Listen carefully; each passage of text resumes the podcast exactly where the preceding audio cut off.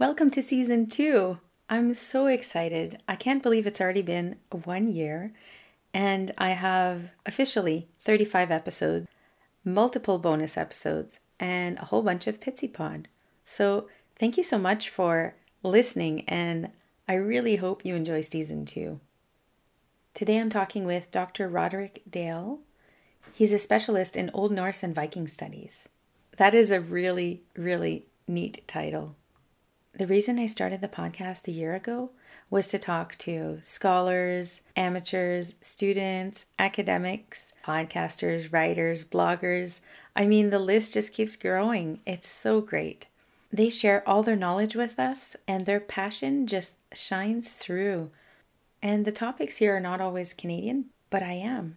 I'm a francophone living in Canada. My name is Rosie, and this is my podcast. I guess now we're going into Viking history, eh?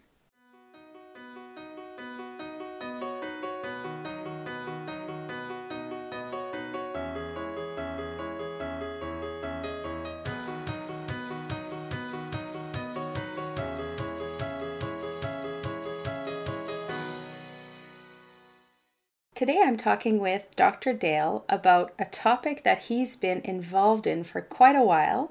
So, would you mind sharing with us your topic? My topic is the Viking Berserk that we know from Old Norse literature mainly. It's a topic that has exercised me for some time and is very popular with boys of all ages. And how did you get interested in your topic today? I first became the uh, interested in the topic actually as roughly a 13 year old boy doing role play games, and I thought Viking Berserks were absolutely the coolest thing imaginable. So when I was given the opportunity to research them for a PhD, I thought, yes, this is brilliant. I've got a really good handle on this, and it's going to be an absolutely fascinating topic. And I was right on the last bit, but to be honest, going into it, I didn't really have a great handle on it. Once I started looking at the evidence, I realised that virtually everything I had thought about them was wrong. Okay, so for those who might not know what a berserk is, what time period are we talking about, or maybe what area of the world are we talking about? Right, we're talking about um, Scandinavia, and we know about Berserkir. I always use the Old Norse because the modern English directs our thoughts in directions that are not helpful. So if I talk about berserkers, people immediately get a specific idea in their head, which then I have to go on to um, correct. But we know about them from Old Norse literature, which was written down in the 13th and 14th centuries the Viking sagas, as most people know these stories. And they would have existed as real people in the Viking Age, which we can roughly define as between 750 and 800 through to about 1050 to 1100. So, about a 300 year period. And you've shared with us how you got interested in berserkers. And I'm sorry, I will pronounce it as that since I'm not an expert in Old Norse. Um, and you know, you were interested when you were younger. So how are other people? How have they become interested? I think a lot of people become interested in very much the same way. The berserks, Berserkir, are the kind of the bad boys of the sagas. That's how people see them, and they are if we were to say that the essence of drama is conflict, these guys have got so much conflict inherent in them in what most people see in the sagas. So they are kind of the ultimate dramatic Viking warrior. You could almost say they're the archetype of the pop culture Viking warrior. So that's how people get into them. Uh, that's how people become interested. They see these big guys, which are all broad axes and blood everywhere, foaming at the mouth, biting on their shields, howling, and generally being very scary. And they think, oh, this is mega cool. But most pop culture depictions don't go much beyond that, which is a shame because when we start looking into them, when we start looking at the sagas, which are medieval popular culture, we realize that the depictions are actually different, more nuanced, and are they present a different picture. One of the things that my research has highlighted to me is how much we need to actually try to put ourselves in the position of the medieval audience, what was in their personal experience, how they would have read these episodes that Berserk's feature in. And that uh, has become a key direction in my own research into the topic, which has led me to somewhat disappointingly for my 13 year old self, has led me to decide that the interpretation of Berserkir in the medieval sagas does not indicate that they went berserk in the modern English sense of the word. As I say, 13 year old me would have been very disappointed um, that they weren't these hyper masculine supermen, warrior types. Absolutely. It seems as though that visual is a really big hook to get people interested. I think it is. It's a massive hook. I mean, you imagine it. You imagine the cover of something like Warren Ellis's Wolfskin comic, which is basically blood, mad looking bloke who's doing mushrooms and all the rest and killing everything in his path. And I mean, it hooks certain people in very strongly. Absolutely. So you mentioned going back and sort of looking through their eyes and their society. How did they talk about them? Um, the first place that we actually learn about them, and the only place where the Old Norse word berserker, which the plural is berserkir, exists, is in the medieval literature the sagas of the Icelanders are the ones that most people know, especially Egil's saga, which is about the Viking poet Egil Skallagrimsson, who had his own encounters with Berserkir, and Njal's saga, the saga of Njal Thorgeirsson, which um, also features Berserk episodes. These are popular texts in translation. They exist in, for example, the Penguin Classics editions but they're translations of the literature that survives from the medieval period, which is our primary source for the actual Berserkir themselves. When we try to understand the Viking Age Berserk, we're actually working backwards through time from the medieval material. The only surviving Viking Age references to these people are in a poem called Haraldskvæði, it's the poem about Harold Fairhair. This poem mentions Berserkir and their cognate warrior types, the Ulfheðnar, the Wolfskins, in two stanzas. Uh, the first of which in the Old Norse goes Grenjethu berserkir guthurvas them aus sinnum Ulfheðnar ok isarnduthu uh, which translates roughly as Berserkers bellowed, battle was about to begin, wolfskins wailed and waved their weapons. And that doesn't really tell us much about them. So, although the word survives from the Viking Age, which indicates that there were people called Berserkir in the Viking Age, everything that we actually know about them, everything that describes them, comes from 200 years later. It almost seems as though if you're looking at the side of storytelling, these would be fantastic oral tales. Do we have evidence that they were oral or were they just, you know, written down and we've lost contact? Uh, oh, that goes into a 100 or 200 years worth of academic debate about the sagas, whether they're actually oral tales that have been written down or whether they were created afresh as the scribes wrote them into the manuscripts.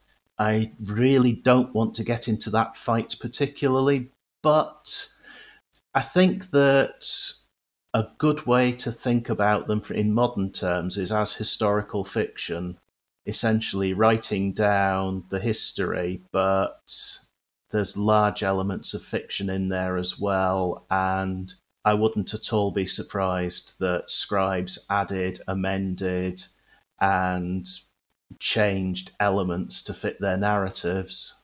So you mentioned that the Icelandic sagas had the berserkers in them.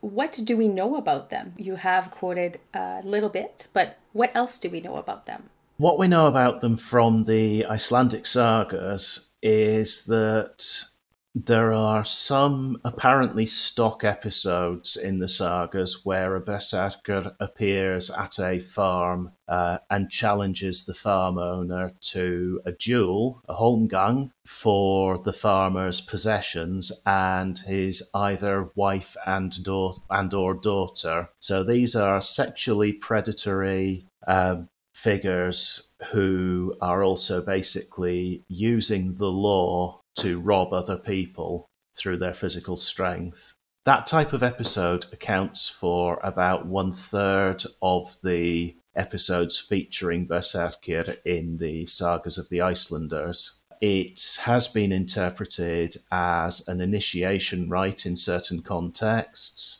as was particularly popular in 1920s and 1930s Germany, where berserks were seen as part of a Männerbunde, uh, a sort of warrior brotherhood. But Berserkir also appear in a variety of different guises in the sagas. They can appear as king's bodyguards. They can appear with no negative connotations at all, where it is just said that somebody was a great berserk in their youth, but then they settled down later in life. So their appearance in the sagas is actually more complicated than we would normally presume based on a lot of the literature written about them. And that is further complicated by the fact that from the 14th century in Norwegian uh, charters, we have a will stating that Brother Matthias Narveson, a monk in Oslo, wanted to be buried at uh, St. Hallvard's Church in Oslo, uh, near his kinsman Ogmundr the Berserk. So, who knows what this guy Ogmundr was, but he was buried in the church and he existed at some point, probably in the 14th century, maybe a little earlier. It's hard to tell from the context. So, he was a much later berserk than is normally allowed for in the scholarship. And from roughly the same time as that will, there's another charter which states that Thorir the Berserk was paying tithes to the church on behalf of his wife and stepdaughter. So he was actually living in the late 14th century. And we haven't a clue who these people were, but Berserkir in the sagas have been very often linked to Odin, and it has often been said that they ceased to exist once uh, the Scandinavian countries became Christian. And yet, here we are in the 14th century with two people being mentioned in Christian contexts as Berserkir. Yeah, that's very interesting. And it makes you think that perhaps they weren't as violent all the time, or maybe that changed over time or there was different versions of berserkers? I don't know. Yep different models of berserkir. Berserkir model 1a or whatever uh, existing early. I wish i could have categorized them that easily because all of these depictions actually exist roughly simultaneously. The sagas are being written down in the 13th and 14th centuries. These guys with the byname Berserker are existing at the same time. And one of the things this led me to in my research was it took me away from the stereotypes and made me look further afield at what the word berserk actually meant. And this was actually a key epiphany almost in the research thinking one to ask did they go berserk? And two thinking well what does the word actually mean? What would it have meant to the medieval audience? And once we start looking at that things get really interesting because it takes us away from the traditional view of the berserker as a warrior of odin. And it makes us think slightly differently about the episodes they're featured in and their activities. Makes us think slightly differently about what happens when a berserker is described as biting on his shield and howling, for example. Can we interpret that as not actually being berserk, but are there other ways to look at what's going on here? And I concluded, getting to the conclusion before I get through the full story, which I, for which I apologise, but I do like to start in media res, as it were. Um, I concluded that A, Berserkir did not go berserk, and B, that these episodes suggest that Berserkir were performing their rage. They weren't angry, they weren't battle mad, they weren't furious.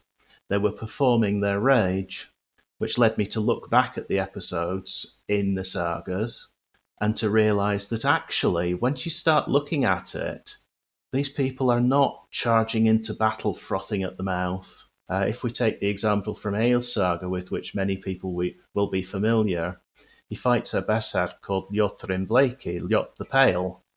And the episode begins with the Berserk challenging Egil to the duel because he thinks Egil will be more of a challenge for him than the young farmer that he's actually challenged.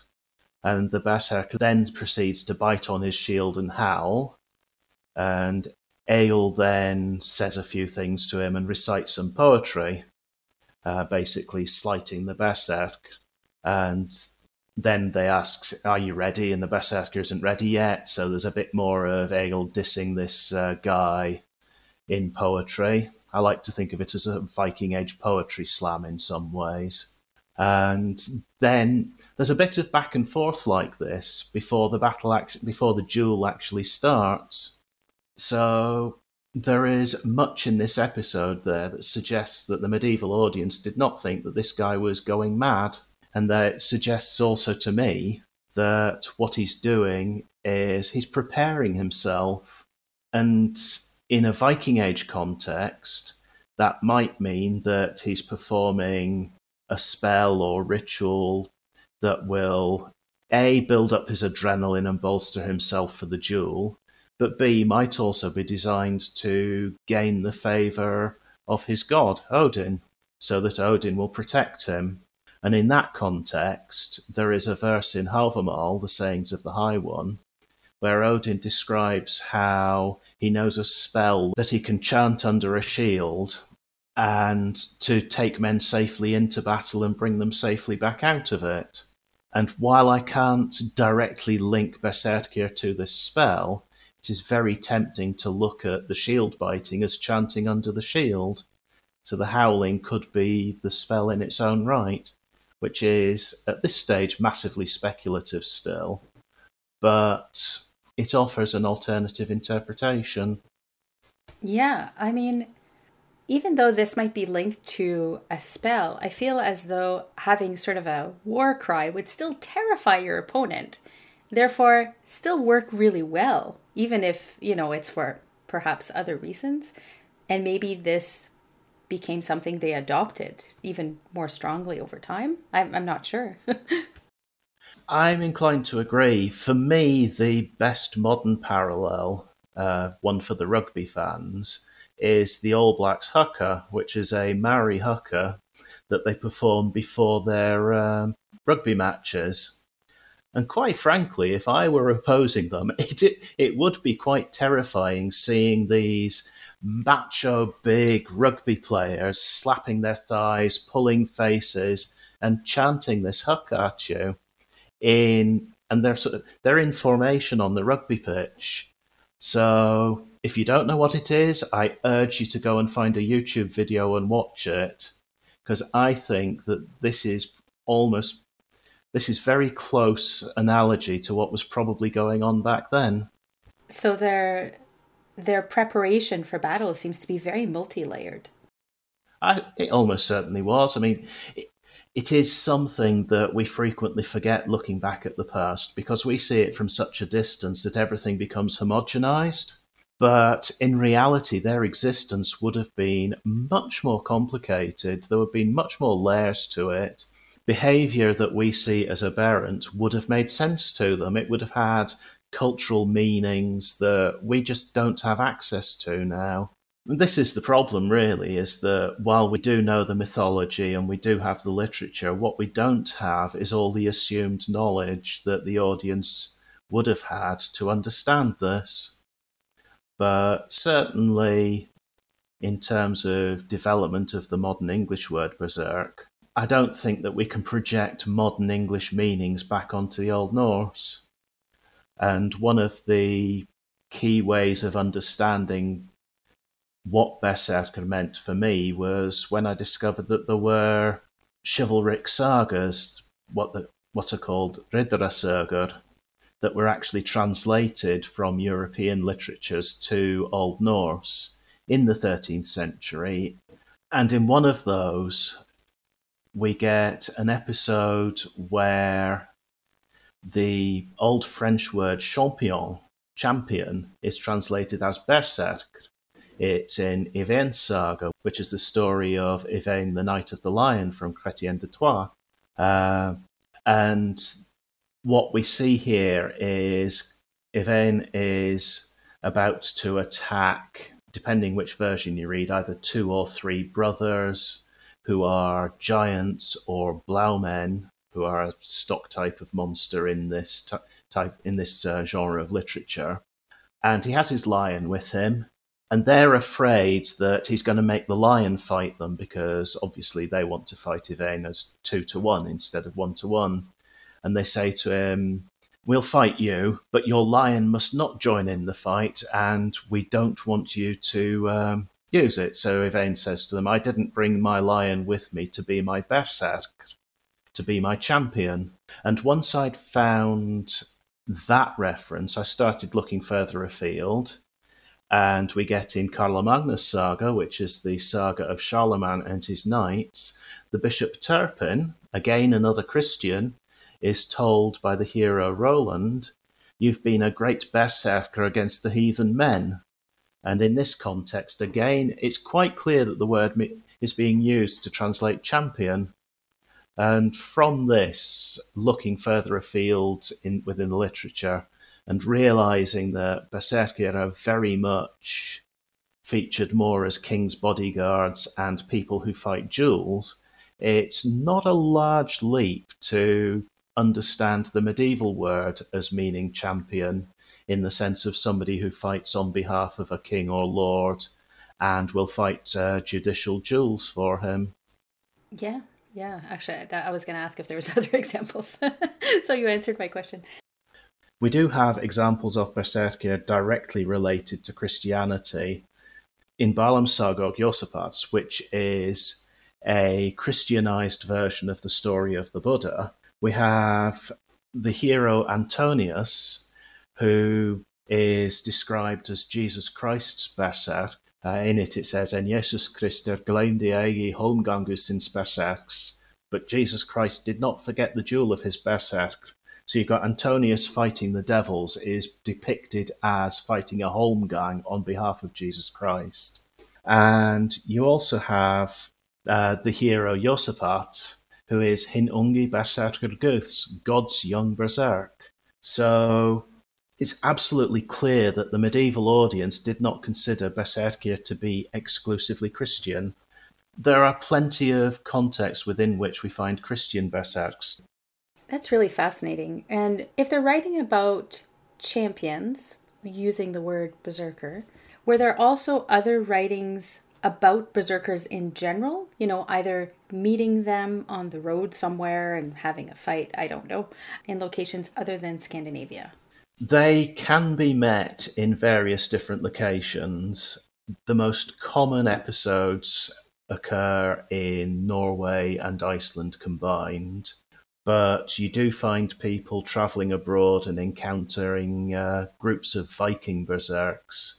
So, berserkir who are out on Viking voyages in various of the sagas. And there is a figure who's encountered in England in roughly the ninth century, where the character Gunnlaugur encounters this berserk and has a fight with him over some money which he'd lent him.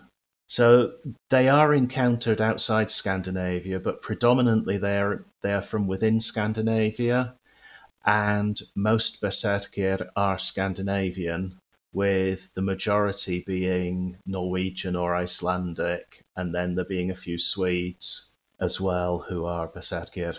Uh, there's a certain amount of Swedish bias, uh, anti Swedish bias occurs within the sagas, where Swedes are seen as a bit like us, but smellier and dirtier and a bit more stupid from the perspective of the sagas, the scribes who wrote the sagas down, or the stories, which all come out of Iceland as the homeland.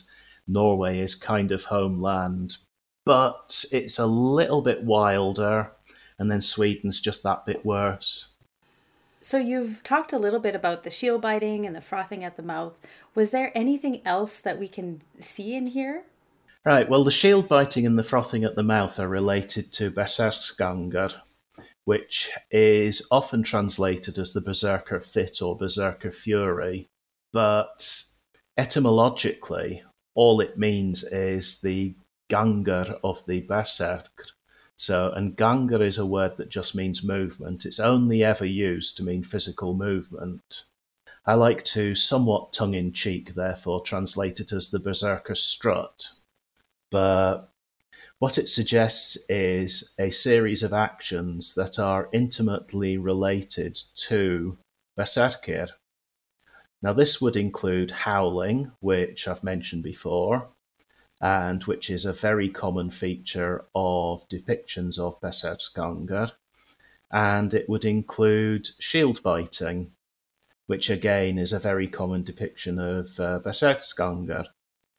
Related actions that they do include wading through fire unhurt and being invulnerable to iron, which frequently leads to them being beaten to death with clubs instead. Uh, but these latter two, I don't really see as being part of Berserksgangar. Berserksgangar itself is what I've previously mentioned as being like a Maori haka. Uh, it is the series of actions used to prepare themselves for battle. And it's therefore problematic when people translate it as Berserker Fury simply because that already directs how we actually interpret the word. So it seems as though some of these translations were very intertwined with whatever political agenda they had when they were translated. So you've mentioned already the berserk word. When did it change and how did we get to know the word we know now today? That almost certainly happened as a direct result of research into Berserksgangar.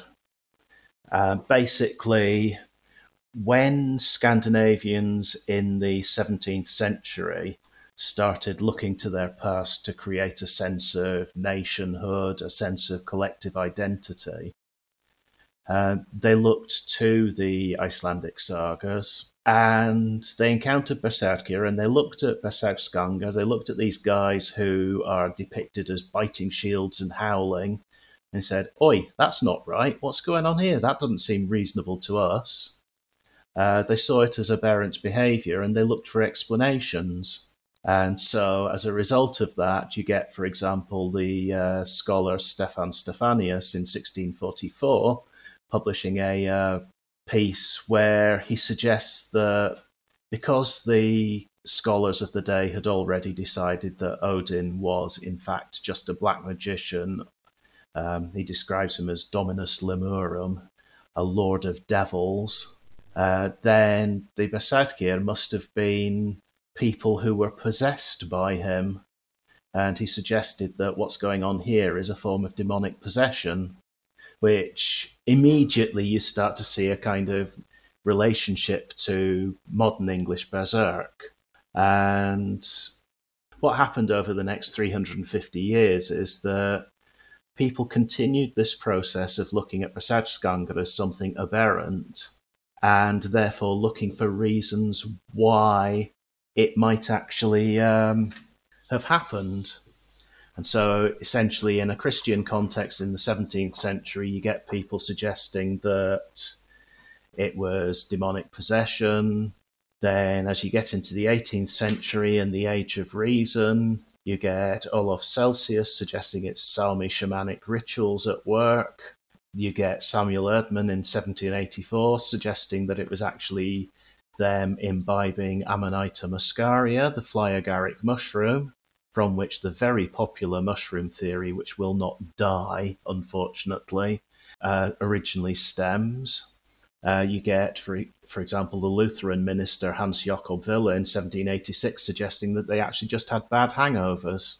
And all of these theories seek to explain Berserksgangr as having either an innate or an external cause.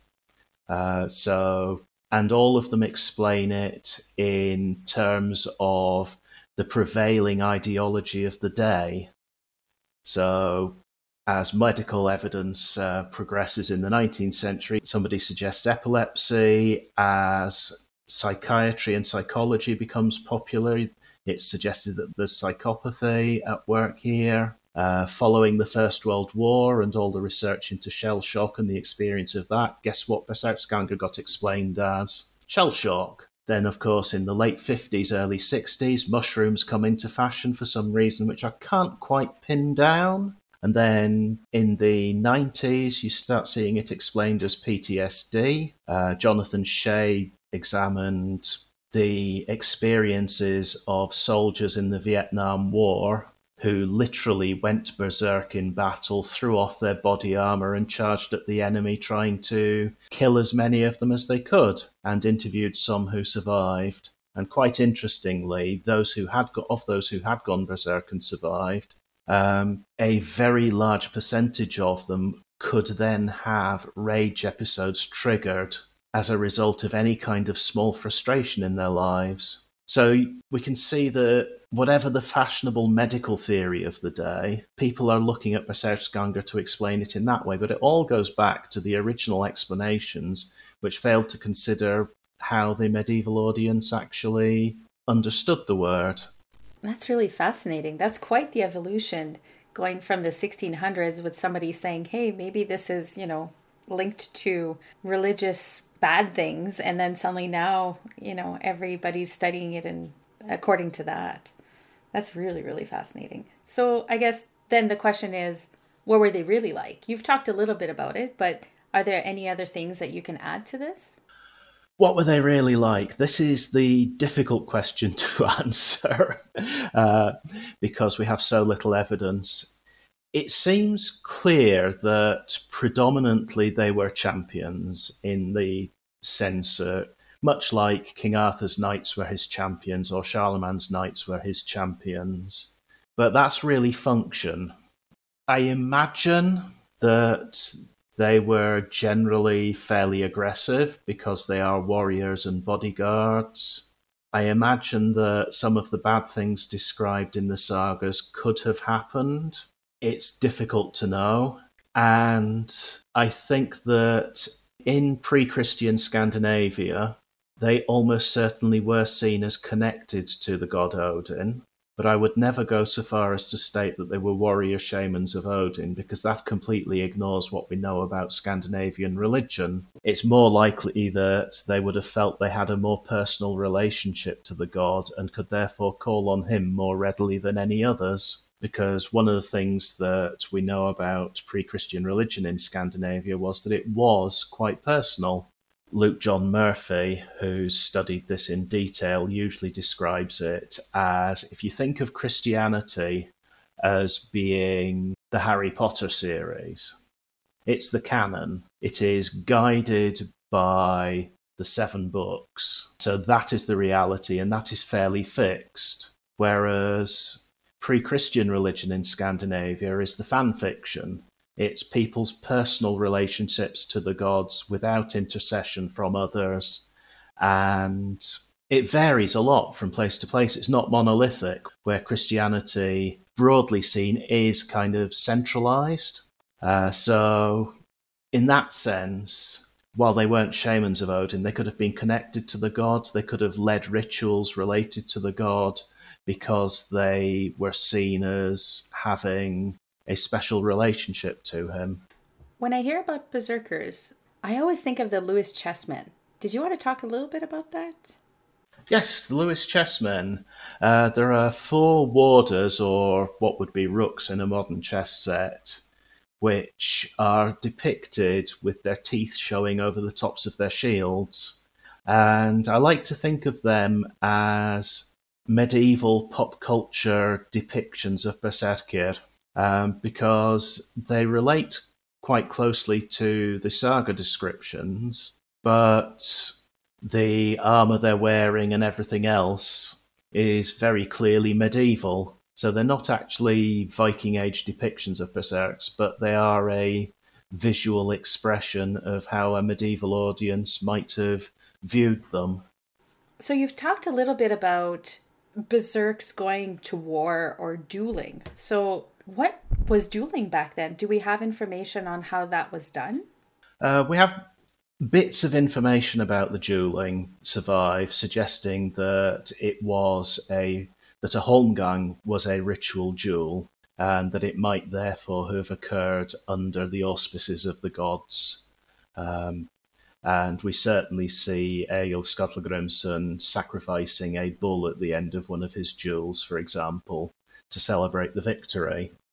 Um, one area that is interesting is that in the 14th century, in the laws of Magnus the Lawmender, there's actually one of the editions of it says that to be able to get married and to inherit, a person has to be holmfair, which means able to fight a duel. And I have considered that given that this would be within the experience of the saga audience, it might actually lead into another way of accessing how they interpreted these dueling episodes. I mentioned previously that they, some have interpreted them as initiation rituals, but it would also be very easy to see them as episodes where the audience would recognize that a young man is being tested to see if he can actually fight a duel, and therefore, is he therefore worthy of being treated as an adult? So when we look at these saga episodes, at the dueling episodes in the sagas of the Icelanders, frequently the young man goes to the farm, everybody's miserable. There's obviously something going on, and it takes ages, but eventually somebody will say to the young man, Oh, yeah, there's a berserk coming, and he's challenged the owner of the farm to a fight. And then the young man has to stand up and say, Right, I'll fight him instead of you because you're feeble and I'm not, and goes into the fight and wins. So I have to ask myself was this law in the minds of the saga audience when they were hearing these dueling episodes? And does this suggest that there's another incarnation of the Berserk where in reality a member of the family would perform the role of the Berserk and there would be a mock duel for the young man to win and it so, so it would become a coming of age rite? And in this context, it's very interesting to note that there are two felt masks from the harbour at Hedeby, which um, in Denmark, which appear to be sheep or something like that. But you're wondering if there's a uh, a kind of a mumming aspect to this rite of passage where a young man can earn, earn his sword. That's really interesting. And you've mentioned some law codes. So I guess it was within the structure of certain laws? Yes. Uh, the law I mentioned uh, basically is within the structure of laws about who's who can be considered an adult, who can be considered able to inherit from their parents, uh, and who can be therefore allowed to marry. So it's quite clear that there are things that would need to be tested, and the saga audience might therefore have interpreted what's going on in the sagas from their own cultural context that included these. And in that respect, also, it's interesting to note that the Icelandic law code Grágás includes a law specifically banning berserksgangar. So you're not allowed to perform berserksgangar. And if you do, you will suffer the lesser outlawry, and anybody else round you will also suffer the lesser outlawry. This has often been interpreted as suggesting that people had to control those who basically lost it. But it occurs within a section that is about Christian laws, which reinforces the idea that Berserksgangar was a pre Christian ritual and these are the only references we actually have in the laws. And each of them, one in a Norwegian context, the law of Magnus the Lawmender, and one in an Icelandic context, offers tantalizing clues to how people in this period actually perceived Berserkir. And you've mentioned looking at Berserker through the audience of the time. Uh, what do we know about the audience of the time? Did you want to elaborate a little bit on that? Uh, the audience of the time varies. It depends where you're looking. Uh, sagas were popular entertainments in Iceland, and it's often thought that they relate to the Icelandic Kvöldvaka, the evening wake, where somebody would read a story or tell a story while everybody else was doing their evening chores. Uh, so they're hugely popular in Iceland, and it's quite likely that basically the saga audience in Iceland was everybody. Everybody would listen to these sagas because they weren't they weren't books that were written down that we read quietly like they are today. They would be they were read aloud. Perhaps there would even be an element of performance depending upon who's actually reading them. And in Norway, we know that certainly the chivalric sagas were hugely popular in the Norwegian court. So, again, you have an audience, they would have been recited for the audience. Håkon Håkonsson, for example, when he was dying, had his favourite saga read to him on his deathbed uh, as a, I don't know whether it's to distract him or just for uh, entertainment while he was dying. But again, there's the element of performance comes in here, the element of, sort of the reading of it, and it's quite likely that basically they were the pop culture of the day. That different stories might have been more popular with different levels of society, but that everybody heard sagas. I guess we don't really know how they were presented, but we do have some clues, as you've said. Yes, yeah. I mean, we don't know if there was musical accompaniment or whether they were read aloud from a text in the medieval period. Uh, presumably earlier, these stories would have been oral and recited. And we don't know if they did the voices, for example. There's few clues to that. Uh, there are probably more clues for how poetry was recited just based on meter and everything, but certainly they were a form of entertainment and everybody would have heard sagas and i like to think of people being a bit rowdy and maybe shouting back at the person who's telling the story or um, generally joining in somehow but it's just a shame that there's not more information survives about performance people loved art back then i mean look at viking age art styles look at the detail and look at how it's used and imagine what didn't survive as well. And one of the things that we forget, because we're looking at it from such a distance, it looks homogenous. But actually, you've got a lot of individual actors doing their own thing with their own motivation. And there were people, they lived, they loved, they fought, they died, just like we do their worldview wasn't necessarily the same as ours, and many of the things they would have done would fit perfectly within their worldview. But if they did them in front of us, we might look at them and go, What are you doing? But then they would think the same of us. They would look at things that we take for granted and they would interpret it from their worldview as aberrant behavior that's, yeah, it's just, it's just different. If you need a modern example, look at, I don't know, pick two societies that are miles apart and just compare them. People in England do not necessarily think the same as Canadians. yeah, well, as Canadians, yes. I was trying to find an example much further afield that would be more obvious, but but quite frankly, yes. I mean, I live in Norway now, and people in it, Norway do not think the same as people in England. There is much that's similar, but there are also basic assumptions that are massively different. Absolutely. Yeah. I mean, that's just the interesting section of culture, right? Absolutely, yes. Yeah.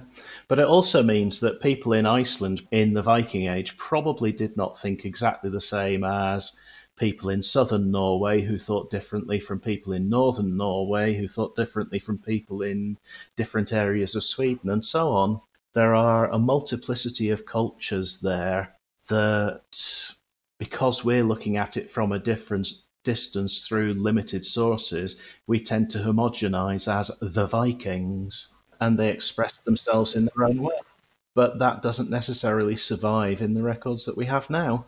And it, what it does mean for me is that a berserker in Iceland might not have been the same as a berserker in Norway, for example. Yeah, yeah, that's true. That's frustrating. Absolutely. So I wanted to jump into possibly fun facts. You sent me a fun fact. I'd love it if you could share it with us. Yes. Um, there was one time where a friend and I decided that we wanted to go and swim in the Arctic Ocean, so we jumped on the next plane and went as far north in Norway as we could, which was Akkarfjord on uh, Sørøya, north of Hammerfest, and we swam in the Arctic Ocean because we could. And was it cold? It was freezing. this was October. Well, that's why. well, no, the sea had had all summer to warm up, so it wasn't as cold as it could have been, but it definitely woke us up. Was it like a polar dip where you went on the ice and then jumped into the water, or was the water free flowing? Well, the water was free flowing. I've not quite gone ice swimming yet. Um, it was before there's any ice on the water or anything like that, but ice swimming has to be next, I guess. Well, you'll have to come to Canada. We have polar dips all the time in winter. I'll give it a shot. That would be the next step, absolutely.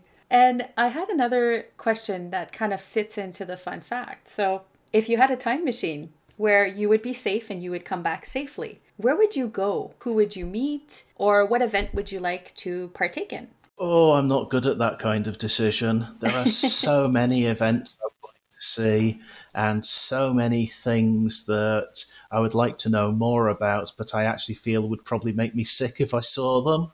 There's nobody specific I would like to meet. I think the the great men of history, as it were, are overrated, and I would probably hate them all. What I would like to see, however, is part of Viking Age Scandinavia where I could actually learn and understand what a berserk really was. And I would probably then just have to laugh at my own scholarship and everybody else's scholarship and go, oh my, we got it completely wrong for me, the key would actually having to be be there long enough to understand the cultural context of what's going on. Well, there's no timer on your time machine. It's it's free. It's fine. ah, well, as long as there's plenty of antibiotics tr- to treat me of whatever happens to be there, I'll be great. Yes. absolutely, absolutely. And I guess I also wanted to mention. So you're working on a book based off your thesis, which I will put a link for the thesis download for people who are interested in learning more. Did you want to talk a little bit about your book and what you're doing with it or where you're going with it? Yes, I'm updating my thesis to be published by Routledge. Um, it should be published next year. And essentially, what I'm doing is I've taken my thesis, I've refined my ideas. I'm incorporating new material because people are always writing new material about Berserkir and drawing together various ideas that have occurred to me since into what will be a more readable, more accessible, but still scholarly book about Berserkir that presents uh, the core elements of my ideas more clearly. Absolutely. I really can't wait to read it. Thank you so much, Dr. Dale. This was really fascinating, and I know that you love this topic and you've really looked into this topic. So I appreciate you sharing all this knowledge in sort of a condensed version for us until we can get our hands on your book. Yeah, thank you for having me. It's been great to actually uh, talk about it again. Right, bye now.